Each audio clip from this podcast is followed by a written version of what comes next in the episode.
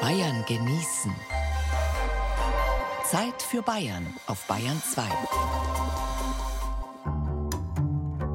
Glück. Bayern genießen im Januar mit Gerald Huber. Das Deutsche ist eine der wenigen Sprachen, in denen Glück mehrere unterschiedliche Bedeutungen haben kann. Es gibt das Zufallsglück, also das Glück haben, das Lebensglück, also das Glücklichsein, und es gibt das Gelingglück, das Glücken, das Geraten einer Sache oder eines Rezepts. Und weil zu Neujahr der Glückwunsch gehört, deswegen möchten wir uns im ersten Bayern genießen dieses Jahres mit allen möglichen Bedeutungen des Glücks beschäftigen. Glücksgebäck, kulinarische Glücksbringer aus Mainfranken. Zum Glück, der Schlupfstein von Marienstein in der Oberpfalz. Glücksstadt, wo wohnt das Glück in Mittelfranken? Glück auf, Bergbauhistorie im Fichtelgebirge. Küchenglück, niederbayerische Rezepte, die glücken müssen. Glückstreffer, Allgäuer Fotopioniere. Handwerksglück, die Kunstschmiede Bergmeister in Ebersberg. Ich wünsche Ihnen eine unterhaltsame Stunde Bayern genießen.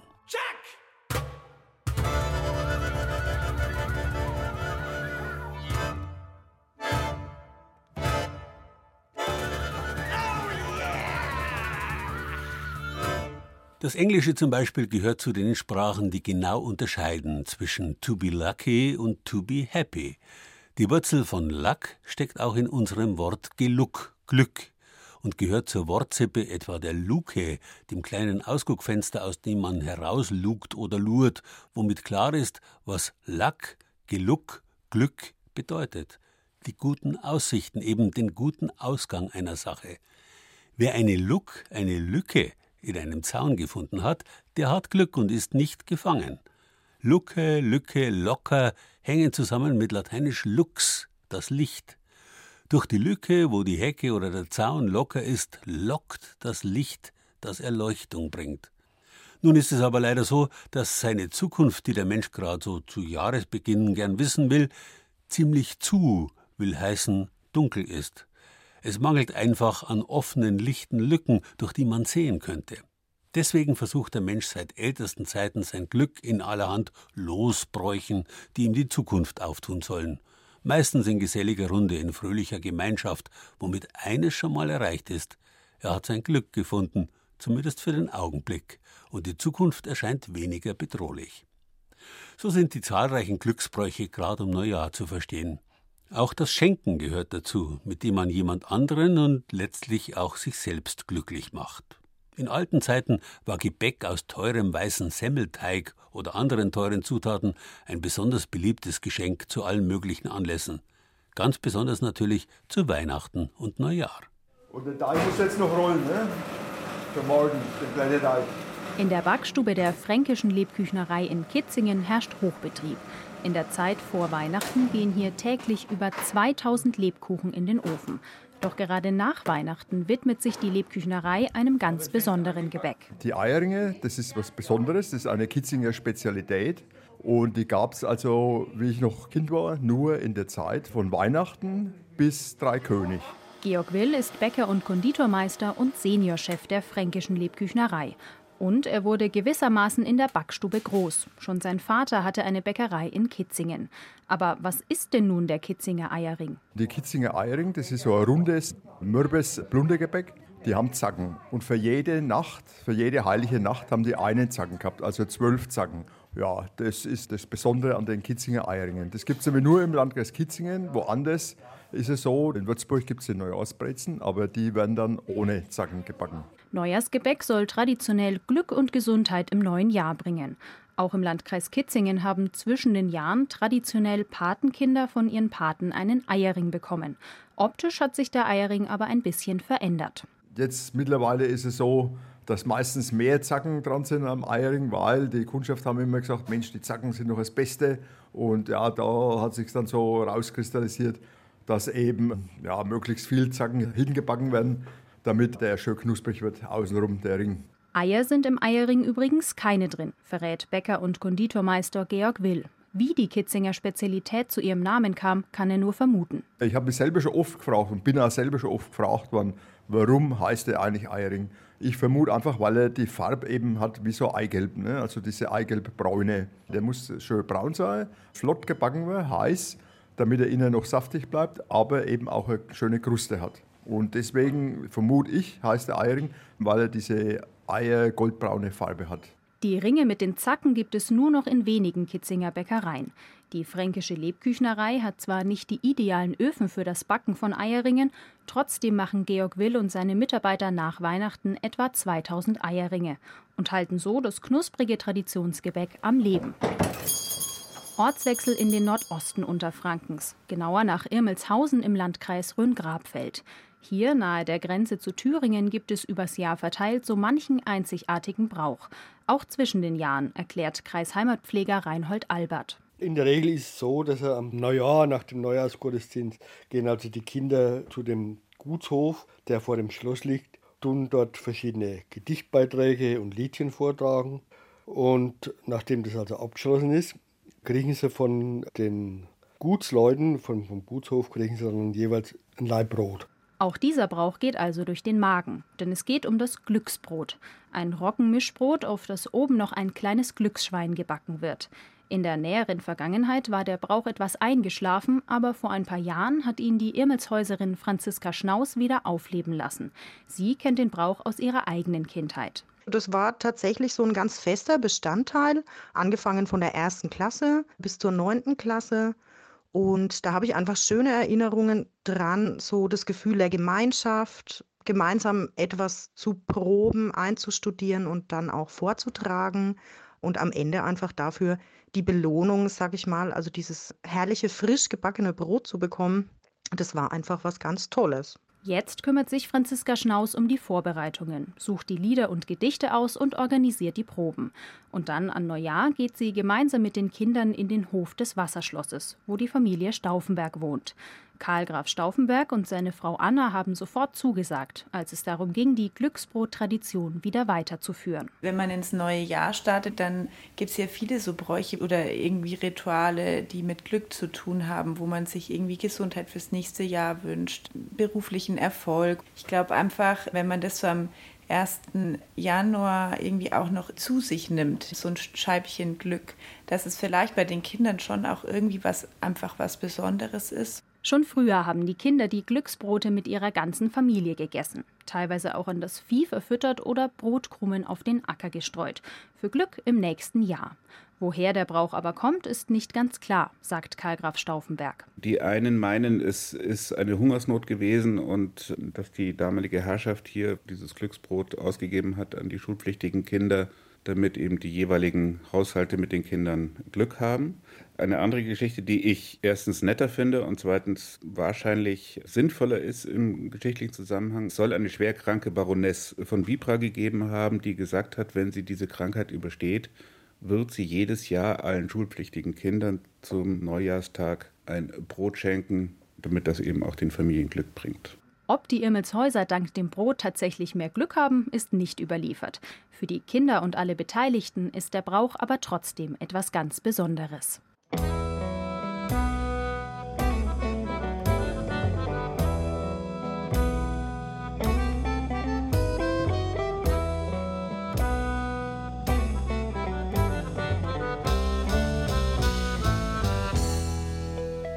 Lücke, die Lücke, den Ausweg aus einer brenzligen Situation zu finden, also im eigentlichen Sinn des Wortes Glück zu haben, das erfordert eine gewisse Begabung, die nicht jedem zuteil wird.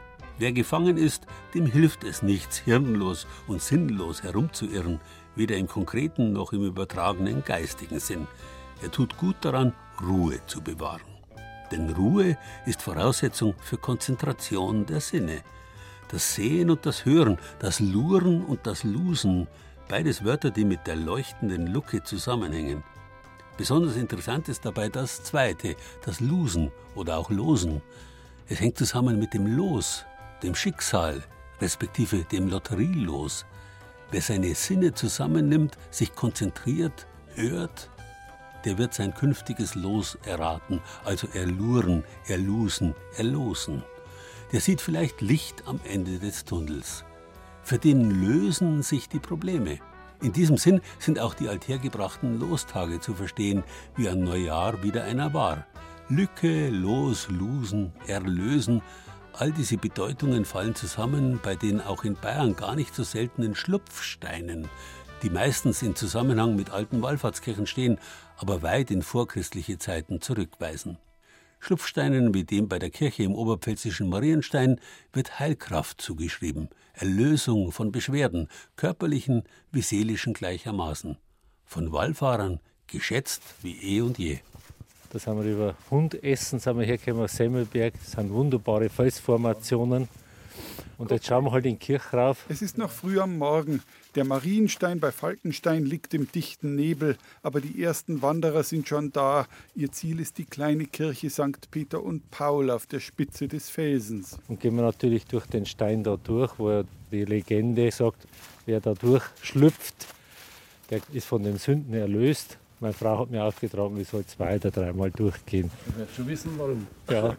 Und dann schauen wir natürlich ins Gotteshaus rein und ein bisschen hinsetzen, ein Kerzerl anzünden und einfach ein bisschen andächtig sein. Den Schlüssel für die Kirche oben auf dem Felsen bekommt man unten im Wirtshaus bei Anneliese Eder. Sie wird oft nach dem rätselhaften Durchschlupf gefragt. Fragen viele danach, weil, wenn man da durchschlupft, soll man seine Sünden abgebüßt haben. Also es ist so Schlupfloch für, wenn man da durchkommt und kommt an der Seite wieder raus, dann hat man anscheinend keine Sünden mehr. Das wollen wir ausprobieren. 100 Stufen geht es über die sogenannte Himmelsleiter auf die Spitze den Felsen hinauf. Uns begleitet Richard Urban, der Kreisheimatpfleger für den südlichen Landkreis kam. Es gibt viele Rätsel rund um diesen Felsen und die Kirche. Also Marienstein ist ein alter kultureller Ort, das sagt schon der Name. Der Volksmund sagt der Mandelstuhl. Dann in alten Karten steht auch Arnstein, auch nicht völlig geklärt. Und Marienstein eigentlich eine Bezeichnung, die man hier nicht vermuten kann. Die Kirche ist ja Peter und Paul geweiht. Aber das ist oft so, dass man unlogische historische Entwicklungen da beschreiben kann. Mit Lücken in der Logik kann der Kreisheimatpfleger leben. Aber Richard Urban ist Naturwissenschaftler. Dem Brauch vom Durchschlupf, der die Sünden tilgt, begegnet er dann doch mit einem gesunden Maß an Skepsis. Es ist natürlich kein kirchlicher Brauch als solches dass die Kirche dasteht und dass dieser Durchschlupf diese angebliche Bedeutung hat, das sind zwei verschiedene Dinge. Die Kirche hat das sozusagen nie unterstützt. Aber wir machen das trotzdem mal, weil es könnte ja sein, dass doch was dran ist. Und dann stehen wir oben auf dem Marienstein. Die kleine Kirche schmiegt sich an die mächtigen Granitbrocken. Am Fuß des Felsens öffnet sich zwischen Kirchenmauer und Gestein ein schmaler, kaum einen halben Meter breiter Spalt. Das also ist der Durchschlupf vom Marienstein. Also dann. Das machen wir jetzt auch mal. Wir probieren es aus. Wir sind nicht zu dick. Wir schaffen das also. So, dann schlupfen wir durch den Gang, wenn wir es schaffen. Ist also nur für dünnere Leute geeignet. Dann sieht man eben hier auch das Bauwerk, wie das sich in den Felsen hier einfügt. Das ist aber keine wirkliche, keine wirkliche Engstelle. So, also, dass unsere Sünden und Krankheiten abgestreift wurden, das haben wir jetzt gründlich gemacht. So einfach ist es also, Erlösung zu finden. Ein paar Treppen steigen, den Bauch einziehen und durch einen Felsenspalt kriechen. Vielleicht ist das doch ein Fall für den Psychotherapeuten. Wir fragen nach bei Gerhard Hecht in Regensburg. Der Psychologe kennt den Brauch vom Durchschlupf und betrachtet ihn in einem großen historischen Kontext. Es muss tun, wenn es gut werden soll. Auch Abraham wollte seinen Sohn opfern. Und also der Mythos ist weltweit verbreitet, dass man was Schlimmes tun muss, damit was Gutes passiert. Man muss ein großes Opfer bringen, man muss eine Unannehmlichkeit auf sich nehmen, wie in diesem Fall beim Durchschlupf ist es ja keine so große Sache, aber es ist eine symbolische Variante davon, dass man was Schlimmes tut, damit was besser wird. Sich einem Ritus zu beugen, ist eine Herausforderung für jeden Verstand des Menschen, aber wer Trost und Erlösung sucht, dem können solche Riten helfen, sagt der Therapeut. Ich sage oft zu Klienten, welches Ritual könnten wir einführen, das dich beruhigt zum Beispiel, gerade bei Burnout-Patienten. Da sage ich gern, komm abends heim, mach jedes Mal denselben Spaziergang. Geh immer den gleichen Weg und zwar immer zur gleichen Zeit um 5 Uhr. Nicht um 5 vor 5 Uhr und nicht um 5 nach 5 Uhr. Mach's auf jeden Fall immer gleich wiederkehrend. Und wer gelegentlich die 100 Stufen auf den Marienstein hinaufsteigt und sich durch den Durchschlupf zwängt, der macht ganz sicher auch nichts verkehrt. Weil er halt auch ein Ritual ausführt, das aufmacht, offen macht, öffnet für das Los. Infos und Bilder und eine Wanderung rund um Marienstein finden Sie auf unserer Bayern genießen Seite.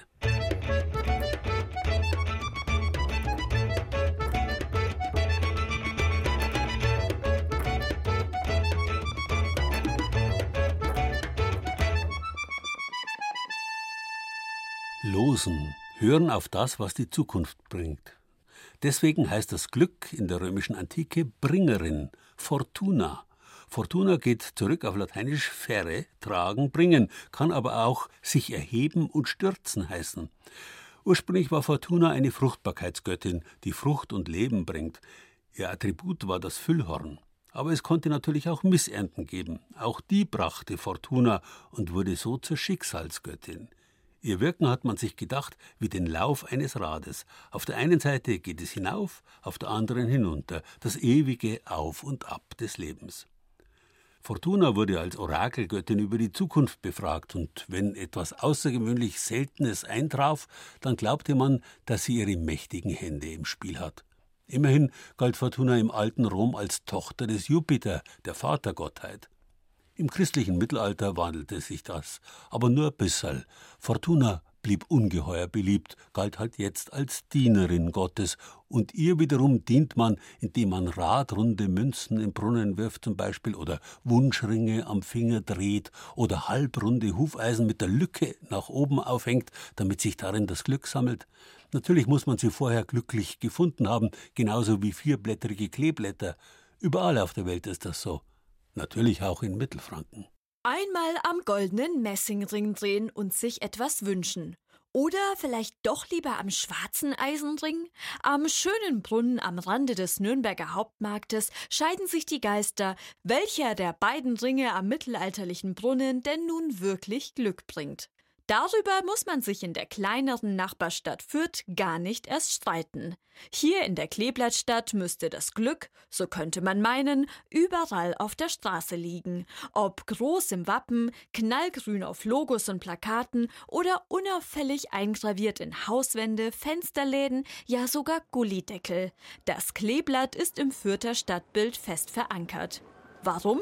Das wissen die Fürther oft selbst nicht so genau. Das ist das Wahrzeichen von Fürth, das Kleeblatt. Keine Ahnung. Es hat mit Fußball zu tun, glaube ich, oder? Wegen Kräuter und das hat irgendwas mit Kräutern zu tun? Nee. Glück, da fällt mir Glück ein. Mit vier Blättern Glück, aber es hat nur drei. Dreiviertel Glück oder was weiß ich. Warum das Kleeblatt nun drei Blätter trägt und ob es trotzdem Glück bringt, darüber ranken sich in Fürth einige Legenden, verrät die Stadtführerin Bärbel Bachmann-Leitmeier. Es gibt ja keinen definitiven Beweis, weshalb jetzt das Kleeblatt im Stadtwappen ist. Und deshalb gibt es halt immer Deutungsversuche.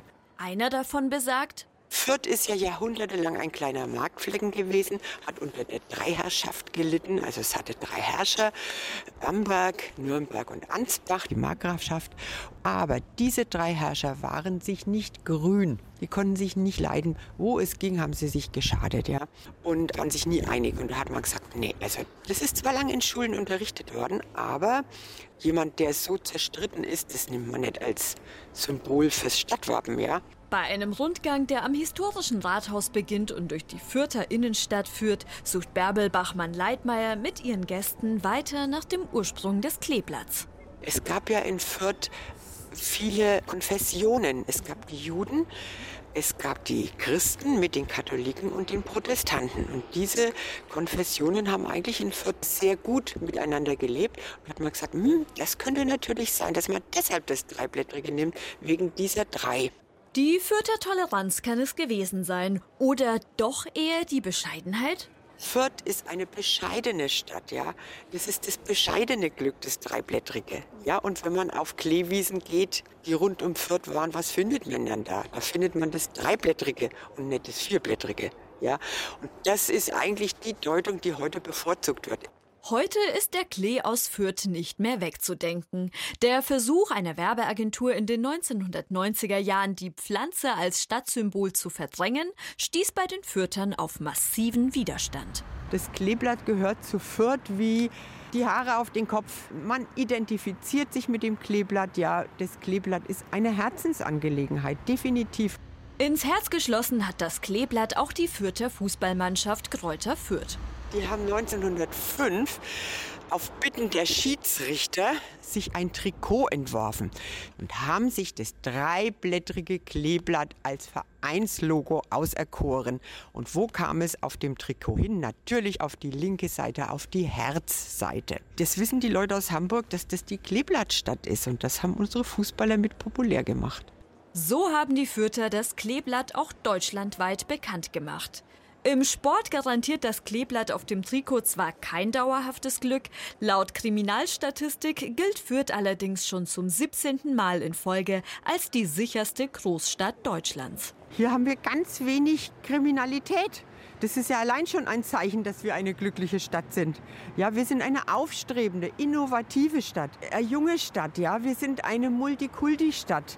Und früher mit ihren vielen Gaststätten galt sie auch als eine sehr kulinarische Stadt, die ihre Gäste auf Durchreise ganz besonders verköstigte. Und da man in alter Zeit schon wusste, dass auch das Auge mit ist, wurde es garniert womit? Mit Kleeblättern. Man hat dreiblättrige gefunden und daher sprachen in der Folge diese vornehmen Reisenden, die nach Fürth kamen, seitdem immer von den Kleeblättlern. Die Fürther Bürger waren dann die Kleeblättler. Beherrscht, tolerant, bescheiden oder kulinarisch kreativ. Welche Legende zur Stadt am besten passt, entscheidet am Schluss jeder selbst. Die Fürther jedenfalls wissen, dass ihr Glück nicht von der Anzahl der Blätter abhängt. Natürlich, es wird eine Glücksstadt.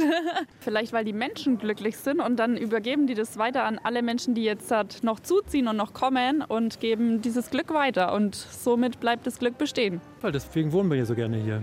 Und Fürth ist eine liebenswerte Stadt und ich fühle mich glücklich in Fürth. Mit der Tonqualität haben wir bei diesem Beitrag leider nicht allzu viel Glück gehabt. Kommt nicht wieder vor.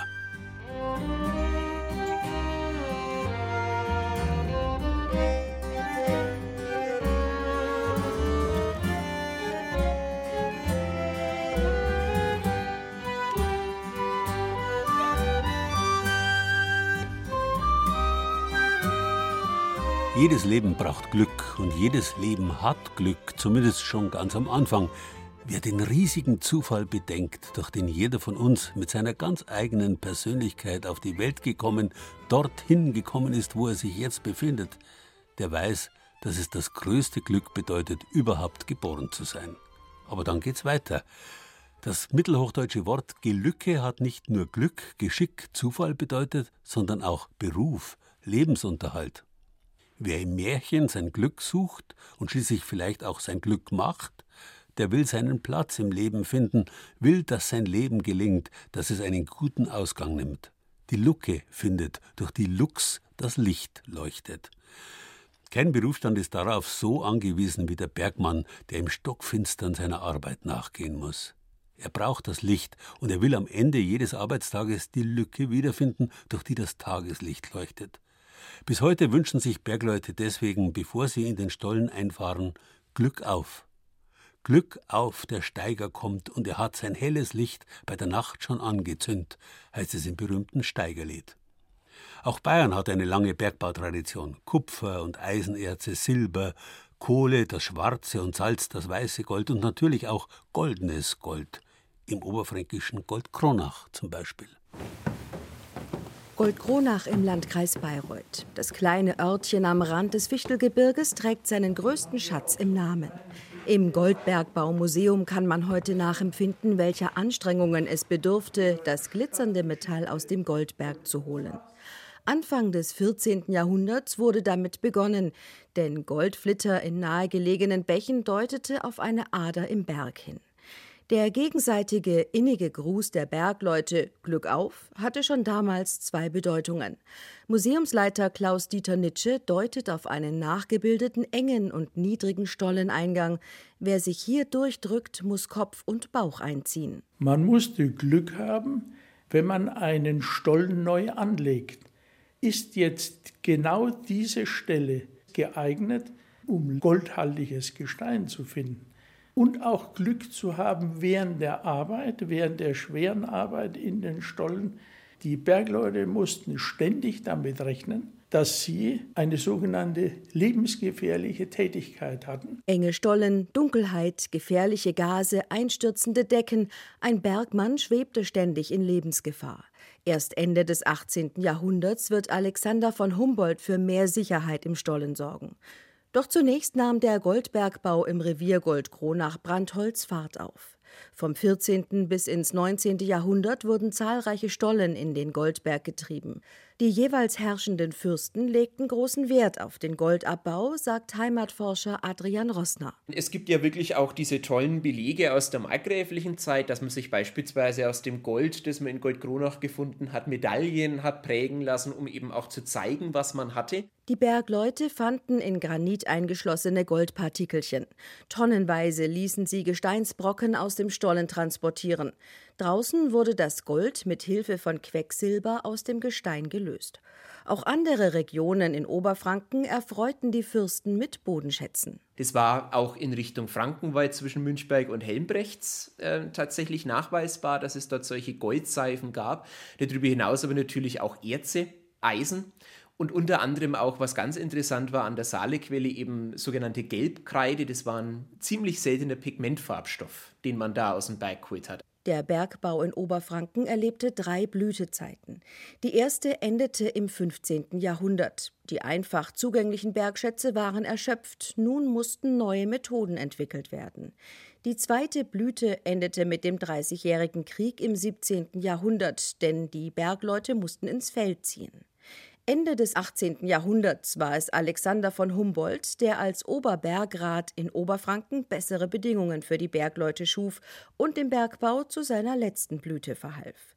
Er schuf zum Beispiel Bergbauschulen, führte Gasmasken ein und erfand den Lichterhalter. Im Museum von Klaus-Dieter Nitsche steht eine Nachbildung der an ein kleines Fass erinnernden Leuchte.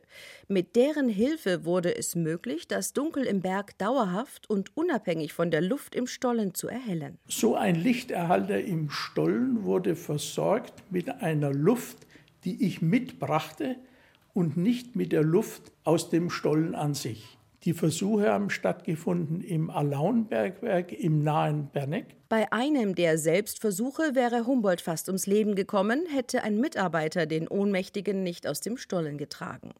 Die Zeche, in der sich das abgespielt hat, trägt übrigens den Namen Beständiges Glück.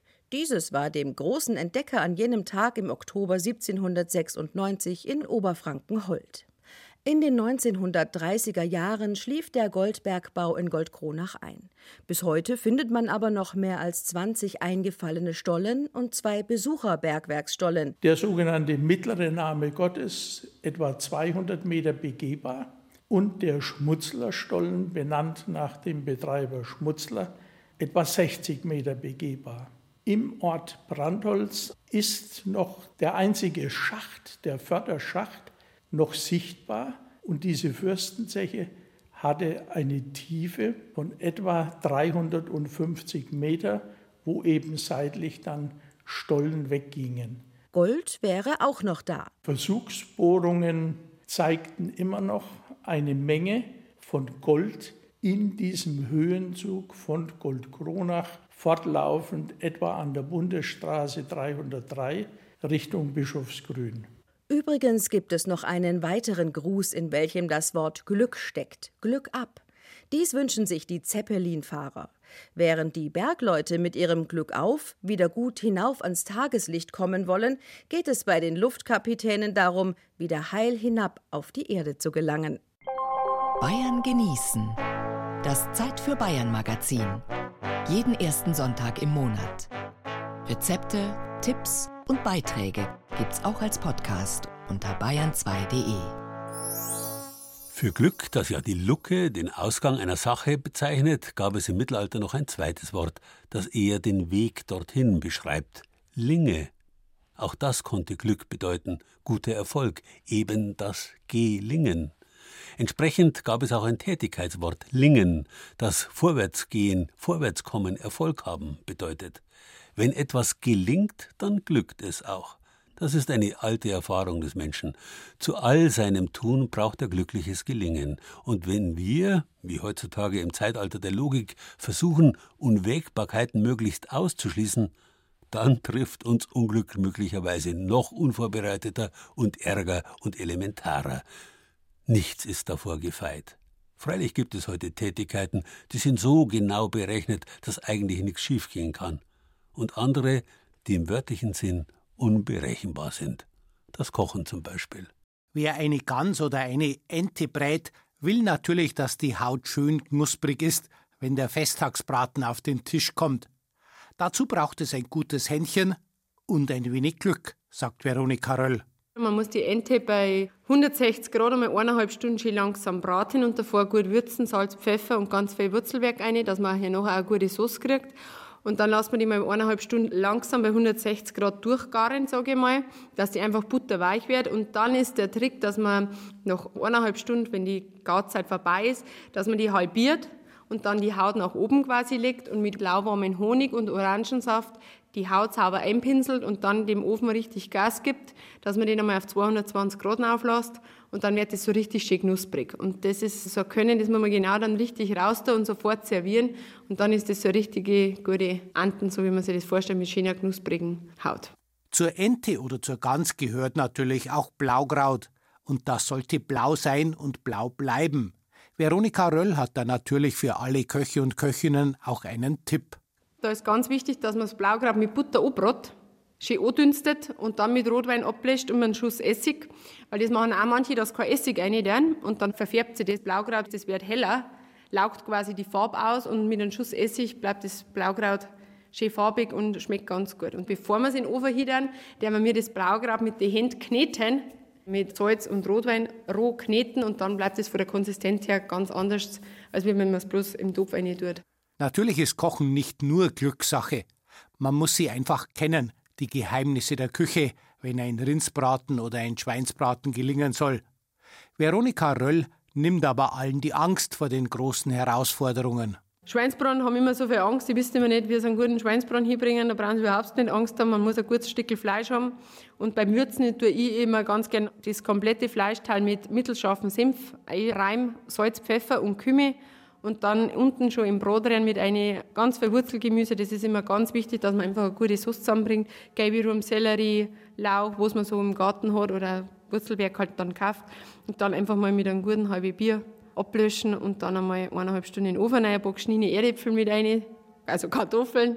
Und dann hat man ein gutes Erdäpfelbradl zum Beispiel. Keine Kunst, kann jeder. Übung macht schließlich den Meister. Damit ein Rindsbraten was wird, hat es sogar bei Veronika Röll eine Zeit lang gedauert. Ganz einen weichen Rinderbraten, da habe ich am Anfang einmal nicht gewusst, warum dass man der halt nicht so weich wird oder nicht so fein in der Struktur her. Dass der Butter weich wird, ist es ganz wichtig, dass man ein gutes Stück Rindfleisch hat und das rundherum schön scharf anbrat mit viel Tomatenmark und Wurzelwerk wie Gelbirum, Zwiebeln und sonst was und dann mit Rotwein aufgierst und den dann einfach in den Topf eineinhalb Stunden je nach Größe schön langsam ziehen lässt und dann wird auch jeder weich jedes Stück Fleisch wird der Butter weich. Durch das, dass man das ganz scharf anbrot und nicht bloß irgendwie ins Wasser reinlegt und kocht, schließt er die Poren und dann hat man ein ganz gutes Fleisch und durch das Wurzelwerk eine ganz gute Sauce. Aber natürlich sind auch Veronika Röll schon einmal Braten gründlich misslungen. Daraus macht sie überhaupt keinen Hehl. Ja, gerade nur. ich habe mal Antenbraten und habe vergessen, dass ich aufgieße. Und dann habe ich halt eine schwarze Enten gehabt. Da bin ich mir reingeschaut und habe nicht Rotwein und Preiselbeer, wo man halt einfach aufgießt, dass man saftige und gute Sauce kriegt. Na, war es halt am Schluss ohne Sauce. Den haben sie gefreut. Auf dem Hof der Rölls in Santalanden im Landkreis Kelheim wird am Freitag und Samstag auch Brot gebacken, meistens Pfundwecken. Die gelingen selbst Veronika Röll nicht immer. Brot tue ich ganz viel backen, da ist auch immer Glückssache, dass die Hefe und der Sauerteig einfach schön aufgeht. Manchmal geht das Brot auf, dass ich selber nicht weiß, was jetzt passt hat, hat die Temperatur genau zusammenpasst. Da ist auch ganz wichtig, dass alle Zutaten gleiche Zimmertemperatur haben. Und dann musst du einfach schauen, oft geht es auf, du meinst, es geht in den Ofen oben an, so hoch wird oft Bauernbrot so schön und das andere Mal wird halt eher ein Flan, einfach ein Bluff, nichts Hoax und nichts Schönes, es schmeckt genauso gut, aber ist halt nicht so locker vielleicht. Wir brauchen ganz viel mit Dinkelmehl, da ist es auch wieder ein bisschen eine Herausforderung, weil das Weizenmehl ist lockerer von der Kleberanteil her und das Dinkelmehl wird halt einfach schwerer, da muss man auch ein bisschen den Kniff rausbringen, wie viel nehme ich jetzt Dinkelmehl oder Platzal, der man ganz viel baut, braucht man mir alles mit Dinkelmehl, da kommt es auch immer drauf an, dass du das ein bisschen ins Gespür kriegst, wie viel Mehl nehme ich, weil einfach mehr Kleberanteil drinnen ist. Zusammenfallen sollen auch Dampfnudeln nicht. Bei den Dampfnudeln kommt es vor allem darauf an, sich in Geduld zu üben. Also bei den Dampfnudeln habe ich eigentlich prinzipiell immer Glück, dass die schön aufgehen, obwohl ich ganz schlampig bin in Hefeteig machen. Manche machen auch da ein Torgerl und machen vorher schon ein Vortorg und was die da alles gehen lassen.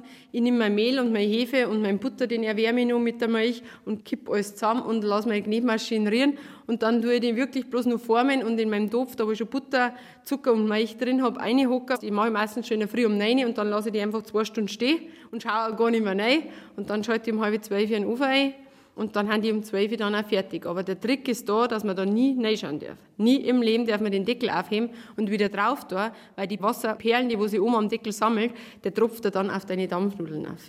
Und dann fallen alle Dampfnudeln zusammen. 5 vor 12 Uhr ist dann die Katastrophe am Dampfen. Also die fallen wirklich zusammen.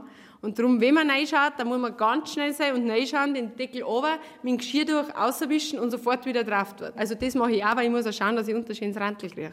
Weil ich will ja, dass die schön einbrennen haben.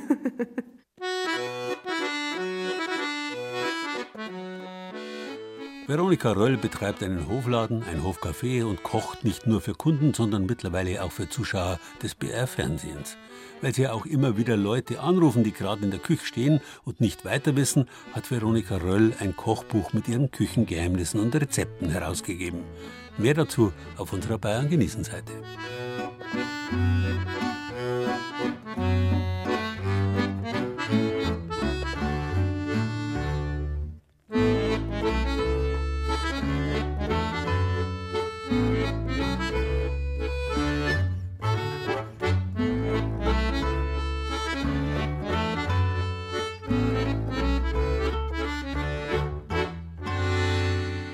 Zu der Luke, der Luke, der Öffnung, durch die man sehen kann, gehört immer auch etwas, das eben diese Öffnung verschließt.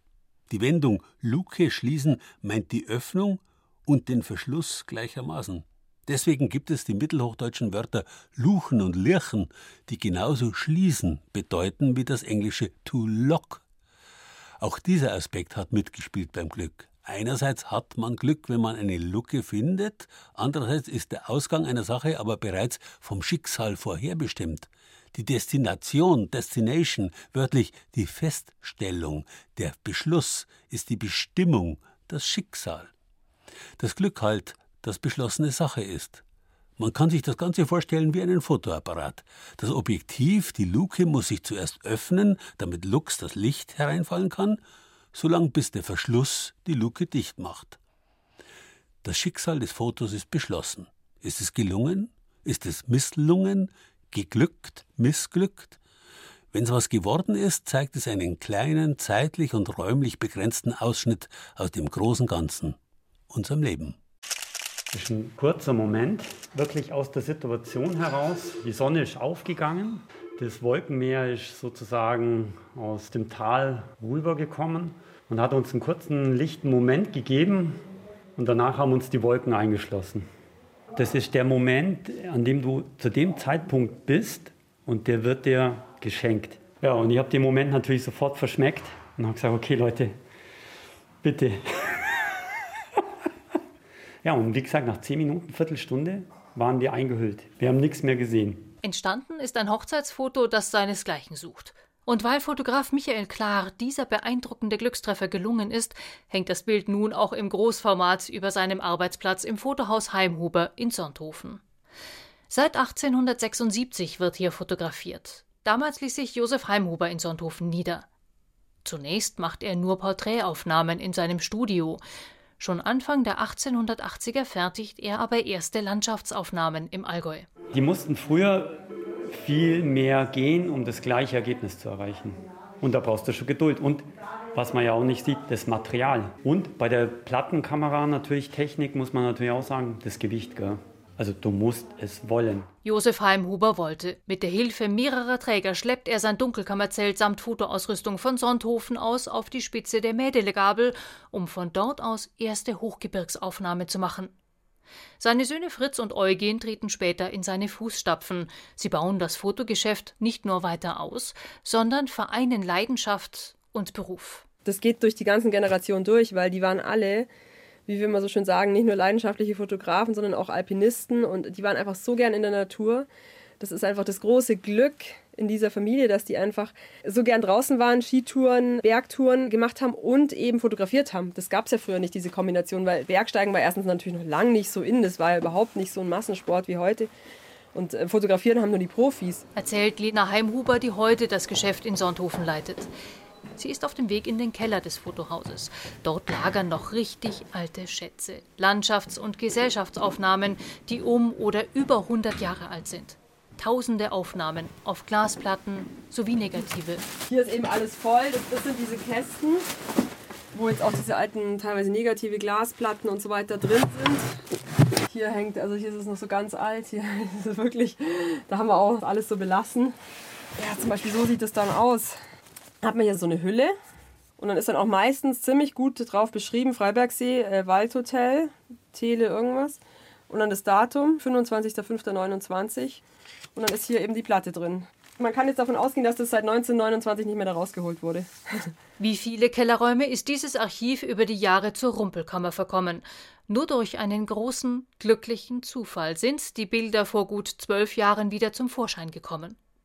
Der Autor und Kameramann Alexander Freuding will für den BR einen Film über die Geschichte der Bergfotografie drehen. In einem Nebensatz erwähnt der damalige Chef Eugen Heimhuber die Bilderkammer. Ich dachte mir, so müssen sich Archäologen gefühlt haben früher in Ägypten, wenn die so eine Grabkammer geöffnet haben. Es ging ja auf diese Türe, jetzt ist ja schön aufgeräumt, aber damals war das ein einziger Haufen Gerümpel mit Spinnweben überall.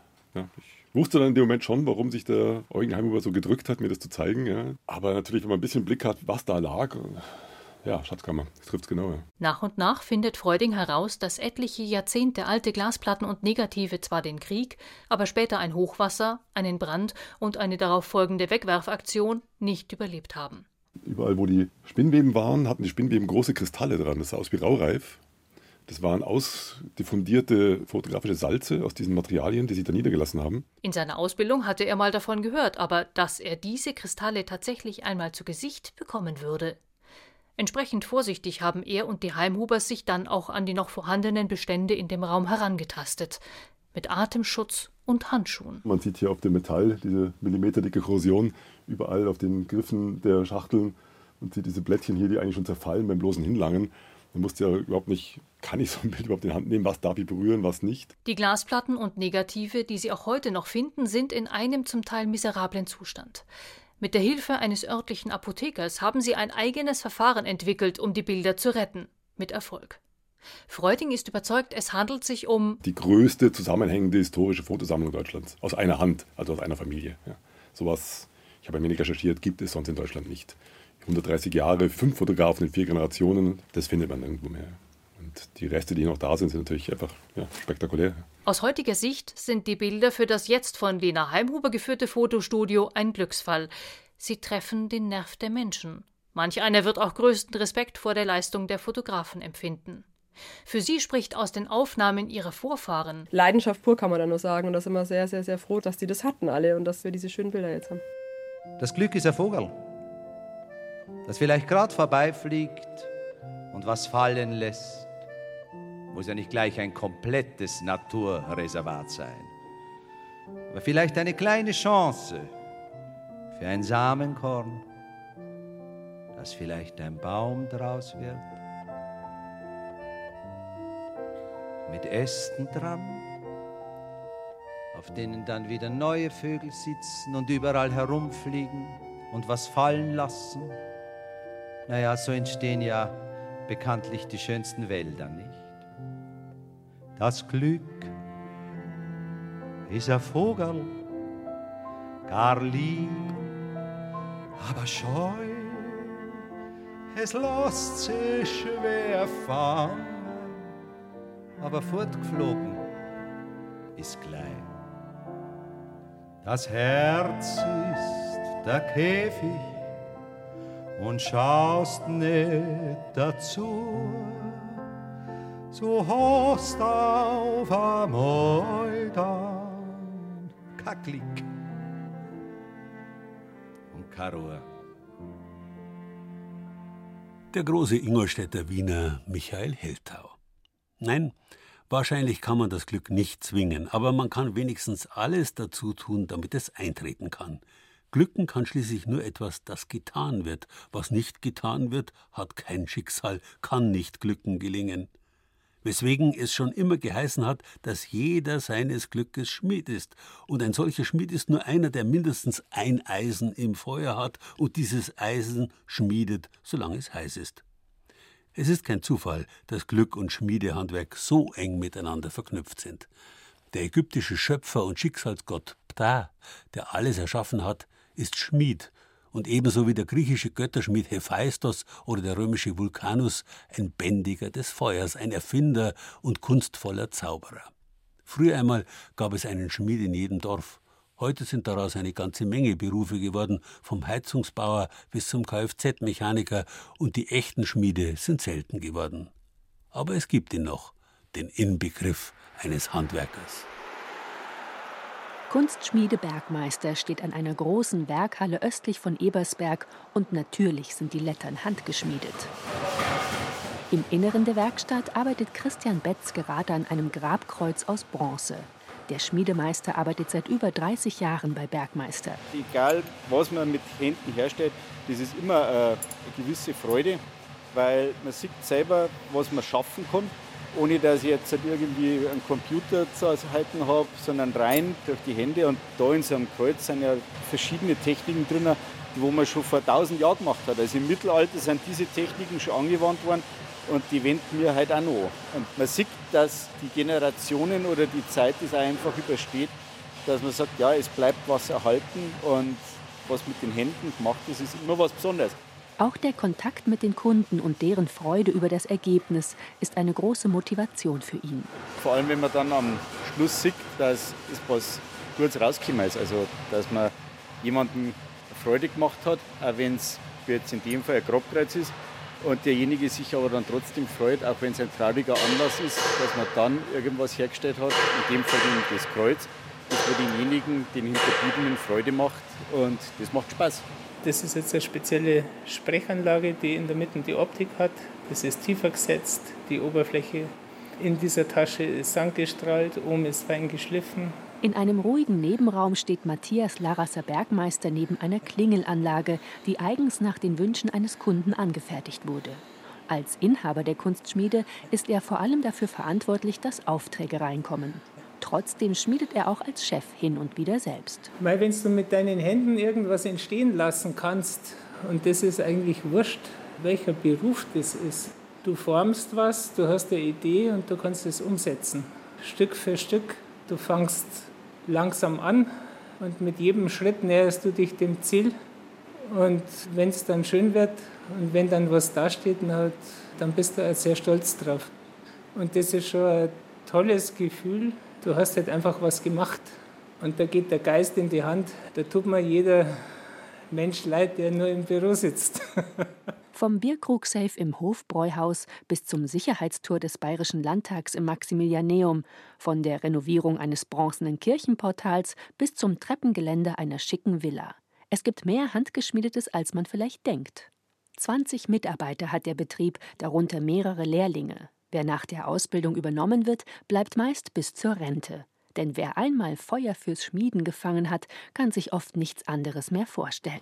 Es hat was Archaisches. Du gehst mit einem harten Material um, du machst es heiß, es ändert seinen Aggregatzustand, es wird plastisch und du kannst es verformen. Und wenn es wieder kalt wird, dann ist es wieder hart und starr. Und ich glaube, speziell so der Umgang mit dem Feuer oder speziell das Schmiedehandwerk, das hat schon viele inspiriert. Und es ist was Eigenes, ja. Besonders wichtig für alle Formen der Handarbeit das Werkzeug. Gerade ein Hammer ist letztlich eine Erweiterung der menschlichen Hand, eine Art eiserne Faust. Damit er perfekt in der Hand liegt, wird er auch von Hand gefertigt, erzählt Christian Betz. Bei uns ist es nicht so, wir nehmen jetzt keinen normalen von Katalog raus, den wir und mit dem wird rumgeschmiedet, sondern der wird von jedem selber noch zugeschliffen, so wie er braucht. Es wird der Hammerstiel genauso gemacht, wie man braucht. Und im großen Teil auch die Zangen werden alle von uns selber gemacht. Dabei führt der Begriff Handarbeit ein wenig in die Irre, denn natürlich arbeitet die Hand nie allein vor sich hin. Gerade beim Schmieden kommt der ganze Körper zum Einsatz, die Schultern, der Rücken oder auch die Füße. Und es steckt auch viel Kopfarbeit in den Dingen. Vom Entwurf über den Kostenvoranschlag bis zur Berechnung des Materialverbrauchs werden alle Arbeiten sorgfältig geplant, bevor es dann ans eigentliche Schmieden geht. Genau das ist auch der Vorteil gegenüber industriell hergestellten Schmiedearbeiten von der Stange. Bei Maßanfertigung kann man auf den Kundengeschmack und auf die örtlichen Gegebenheiten ganz individuell eingehen. Es ist nicht jedes Teil gleich. Es ist ja gar nicht gewollt, dass jedes Teil gleich ist, weil jeder Mensch ja individuell ist. Handarbeit darf man sehen. Wir sind in einer sehr, ich sage jetzt mal, in einer sehr geschleckten Gesellschaft teilweise, dass man aber nicht immer alles, also man kann schon sehen, dass was mit den Händen gemacht ist. Ein jeder ist seines Glückes Schmied, sagt der Volksmund.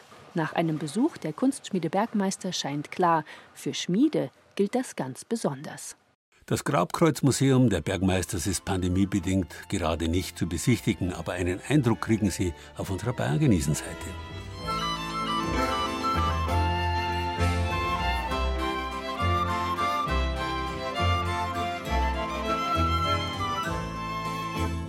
Die höchste Form des Glücks ist ein Leben mit einem gewissen Grad an Verrücktheit. Schreibt Erasmus von Rotterdam in seinem Lob der Torheit. Einen Satz wie diesen hätte man dem großen Renaissance-Humanisten vielleicht nicht zugetraut, aber es stimmt schon. Wenn alles im Leben gelingt, glückt, funktioniert wie am Schnürl, alles am richtigen Platz ist, man alles auf die Reihe kriegt, ohne dass etwas aus der Reihe tanzen darf, dann wird's elend fad. Wir selber und die Dinge und Verhältnisse um uns herum müssen schon ein bisschen unperfekt, imperfekt, sprich verrückt sein. Man muss auch einmal fünf Grad sein lassen können, damit man spürt, dass man noch da ist. Früher hat man das gewusst und den Fasching und ähnliche Anlässe für die kleinen, glücklich machenden Verrücktheiten erfunden. In diesem Sinn ein glückliches neues Jahr. Glück. Das war Bayern genießen im Januar mit Gerald Huber und sieben Beiträgen aus den sieben bayerischen Regierungsbezirken. Julia Dechet aus unserem Studio Würzburg hat uns kulinarische Glücksbringer aus Mainfranken vorgestellt. Das Glück im Schlupfstein bei Marienstein in der Oberpfalz hat Ulrich Scherr aus unserem Studio Regensburg versucht. Auf den Spuren des Glücks in Mittelfranken war Olga Hennig aus dem Studio Nürnberg. Anja Bischoff aus unserem Studio Bayreuth ist in die vielfältige oberfränkische Bergbaugeschichte eingetaucht. Niederbayerische Rezepte, die glücken müssen, hat sich Thomas Muckenthaler zeigen lassen. Doris Bimmer aus dem Studio Kempten hat sich die Werke Allgäuer Fotopioniere angeschaut und Julie Metzdorf war zu Besuch bei glücklichen Handwerkern in der Kunstschmiede Bergmeister in Ebersberg. Ton und Technik Viktor Weresch. Redaktion Gerald Huber.